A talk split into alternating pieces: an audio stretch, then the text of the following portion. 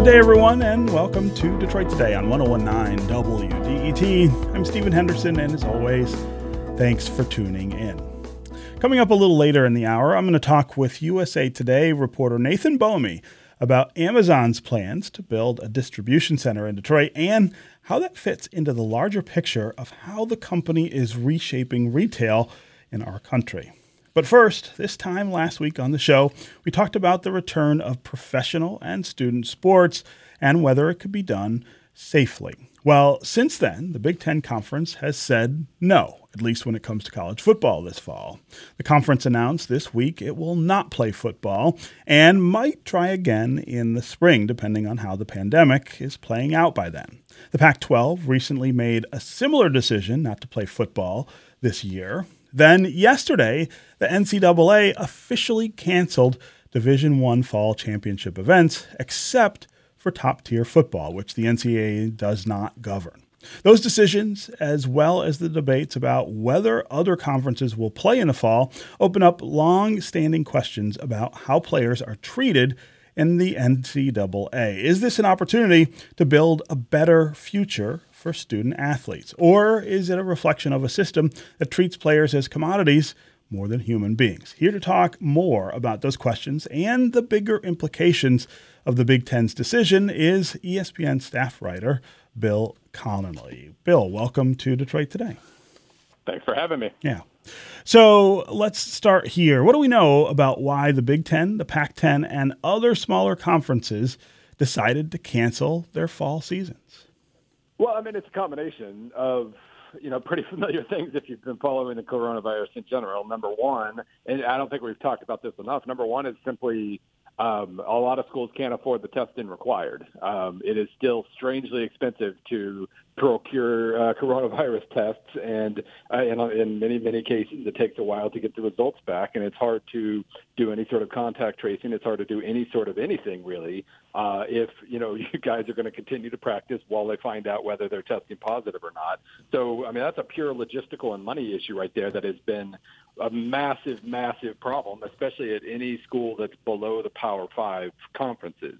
Um, for the Power Five itself, you still have some issues about that. You still have slow test results and all that, and then you've also now uh, with the Big Ten and Pac-12, what they ended up, you know, what ended up kind of pushing them over the top in this regard is you know doctors talking about myocarditis and um, the, the oversized impact that uh, coronavirus can have on that, and the unknown long-term effects that which obviously if you're if you're still going to try to play a you know a sport in the sp- in the springtime or winter or spring or whatever we're only going to know so much more by then. But it just became uh, a question of like we we just don't know enough right now. And it seems you know we're, we're driving 85 miles per hour down a highway in a downpour and it, it, just doesn't feel right. And yeah. that seemed to be the biggest reason the the thing that pushed them over the top in deciding to postpone. So so i have always thought at least since the pandemic played out, I guess, the way it did, that football was was uh, the the sport that made maybe the least sense of all of the sports, given the the close contact that players are in the whole time, and uh, and given the impossibility, I guess, of the idea of the kind of bubble that you've created with NBA teams in Orlando. Uh, but but it's taken a long time, I guess, for colleges to get to this point, or conferences to get to this point. And it seems like it's going to be somewhat chaotic or maybe more chaotic because they're making these last minute uh, decisions than it would have been if if they had all just said, listen, we, we, we don't think this can work. But but try to give us a sense of what we will see with, with college football this fall. If the Big Ten, if the Pac 12, I assume there will be some other conferences, major conferences that make the same decision. If they're not part of the mix, what is college football going to look like? yeah, I mean it's kind of funny. You know, at this time normally uh, I'd be writing, you know, finishing up my team previews, and uh, you know we'd be getting our final projections out and all these other things. And because the season's getting ready to start in about a week and a half, now we really don't know if the season's starting in six weeks or four months or not at all.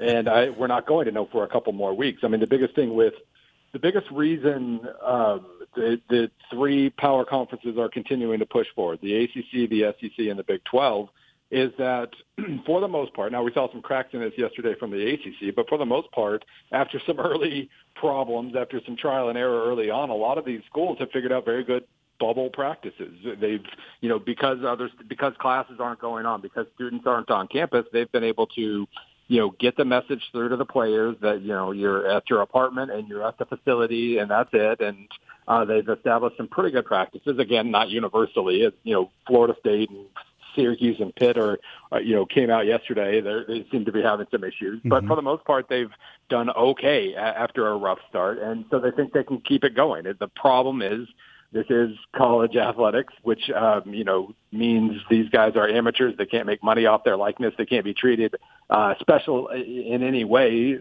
theoretically, and therefore they're going to have to go to class when students come back.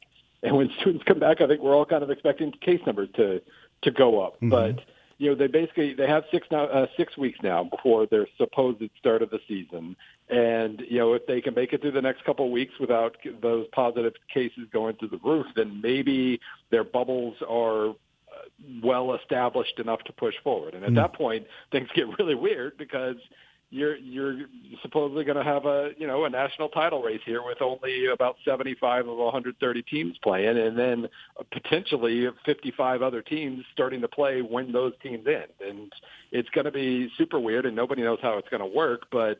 Uh, you know, if you were to ask me to put my life savings on something, uh, and, and thank goodness you're not, but I would say that in the end, we probably end up with everybody still p- punting until the winter or spring. It's hmm. just they're obviously going to keep trying, and, and we'll see how these uh, next couple weeks go. Hmm. Uh, I'm talking with Bill Connelly. He's an ESPN staff writer.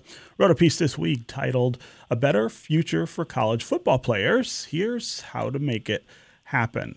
Uh, uh, Bill, before we talk about the league more generally, um, I, I, I, do want to want to ask you to speculate a little bit about how much this chaos that's caused not by football itself, but by a pandemic, mm. sort of triggers these bigger questions about college football. I, I, I feel like, uh, just like the NFL, college football is in a pretty precarious state. There's a lot of questions about the, the practices that govern it and the way that it affects players. Does does this this interruption or disruption of the pandemic automatically sort of push us into the space of really rethinking those those bigger questions?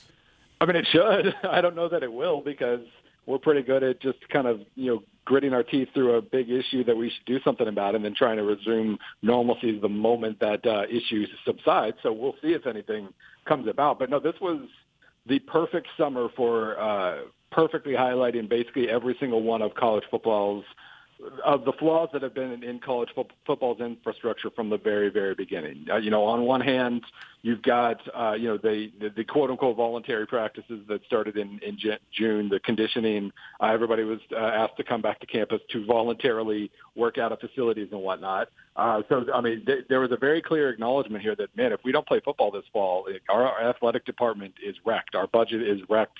Uh, our communities uh, depend on football. All these you know, we, we depend on football so much for so much of our economic health. And uh, if the season isn't played, we're in big trouble. So we are acknowledging that college football athletes are very important, are unique in many ways.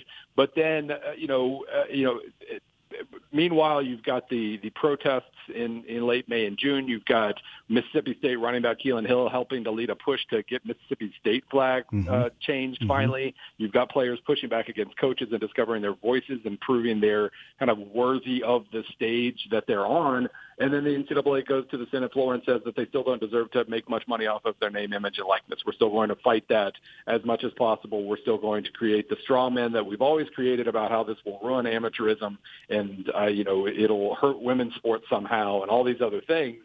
Uh, it, the, the NCAA didn't want anything to change. They mm-hmm. just wanted to acknowledge that they need the money from and you know put these students at extra potential risk and then go back to the the normal system. So it, it perfectly highlighted everything. It, it was just all laid out there, all the the ridiculous contradictions. And then, you know, this fall, one of the biggest issues is they are going to be around the normal student population because they can't bubble up like a pro team. Right. When you could have them take classes online, you could do things differently, but that would prove that they're not really amateurs and they're they're not normal students, and then you'd have to do something about it. So.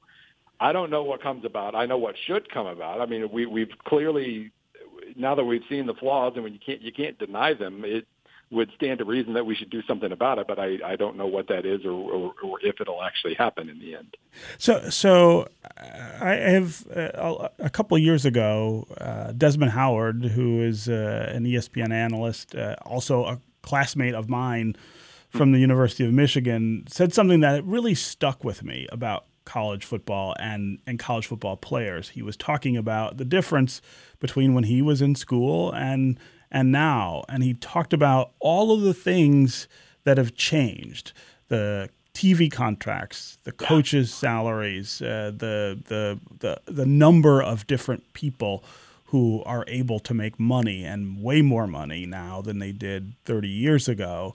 And he said but the the situation for NCAA players is almost exactly the same. Like nothing has changed in terms right. of what benefits they get since he was in school. It was a really interesting way to think about this question. I mean, I think uh, often uh, when we're talking about these issues, um, we, we talk about the, the idea of amateur sports versus professional sports, or we talk about the idea of them being college students, but we don't talk about how their fate fits in with everybody else's, and that everybody else has seen uh, the world change dramatically in terms of college sports, but but they haven't, and, it, and it, it, it's the strongest case I think I've heard, I guess, for for some things to to to be different.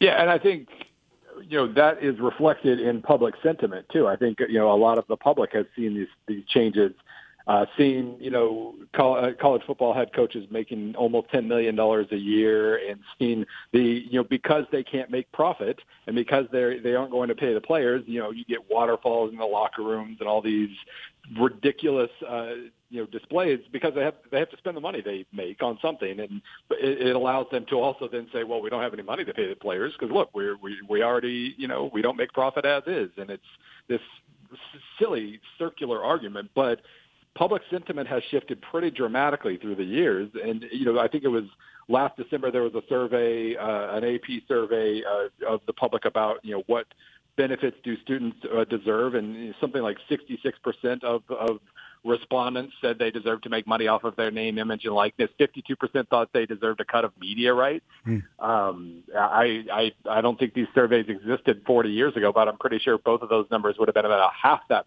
amount mm-hmm. uh, if we had taken that same poll in the late 70s or early 80s. So yeah, I think that's the biggest reason why public perceptions have shifted. The media perce- has has view, begun to view this all in a different way over the last decade as well. It's just really, really hard to ignore that everything else has changed, but we're still holding on to a definition of student athlete that was cynical when it was created 55 years ago. Hmm. Um, you know, it was c- created so athletes, so you didn't have to pay athletes workers' compensation for any injuries they uh, you know received while playing the sport. Uh, it was cynical from the start, and we've they're still holding on to it, and it's it's very frustrating to have the same argument every year. So I hope that things do change after everything that's happened this yeah, summer. Yeah. Uh, uh, lastly, in your piece, you write about the idea of centralized oversight and mm-hmm. why that's important. Uh, it, it seems to me that that would make some of these questions easier to adjudicate if you did have mm-hmm. more centralized control over over these uh, leagues and, and and the programs, you, you, could you could negotiate a little better, I guess, uh, a, a brighter future for these athletes. Yeah, and it's hard to figure out exactly. Like, I don't completely even know what I mean by centralized leadership. Is it something within the NCAA? Does it come from uh, Congress at this point? Since hmm. they got since they asked Congress to get involved with the name, image, and likeness debate, um, it's it's hard to figure out exactly how that happens. It's just that especially these last few weeks. Like I, I was really hoping that, being that circumstances being what they are, that we wouldn't have to go through all the same regional fights and uh, vying amongst each other and, and maneuvering against each other for this and that and, the, and good PR and everything that we've seen. Uh, these circumstances should have called for something different, but instead, you know, we had the ACC and the SEC and everybody tr- coming up with their own scheduling models, and it took them over a month to do that. Mm-hmm. Even if, like, even when we thought there would be football in the fall, and all these other conferences had to wait and see what they did to find out what games they had that were canceled. It was just a disastrous process, and now you've got you know, we've broken off into our tribes. Every SEC fan thinks the Big Ten is is you know screwed up, and they you know they, they don't care about their athletes like we do. And you've got Big Ten and Pac-12 fans saying the same things. We've fallen back into our typical college football, you know, dialogue basically, even though we're talking about a pandemic. And so, mm-hmm. having some sort of centralized leadership that could just simply take the arrows and and basically say, we're nobody's playing this fall. We're going to start uh, working on a true, serious plan to try to play in the winter and spring. Uh, we're all, you know, just somebody who can get yelled at so all the other conferences can do us right. I think that would be very, very useful right now. I think it probably has to come from the congressional level because the NCAA is just going to, you know, appoint itself as commissioner as somebody who can uh, continue to toe the party line. But it's it's hard to figure out wh- how that fits into this structure and what's possible. And that answer hasn't gotten any easier, no matter how much we've seen the need for more centralized leadership. Hmm. Okay. Bill Connelly, ESPN staff writer, author of a piece this week titled Better Future for College Football Players. Here's how to make it happen. Really great to have you here with us on Detroit Today. Thanks for coming by. Thank you. All right, we're going to take a quick break, and when we come back, Amazon plans to move into a spot at the Old State Fairgrounds site here in Detroit. I'm going to talk with USA Today reporter Nathan Bomey about the significance of that move and how it fits into Amazon's bigger plans for world domination. Stay with us on Detroit Today.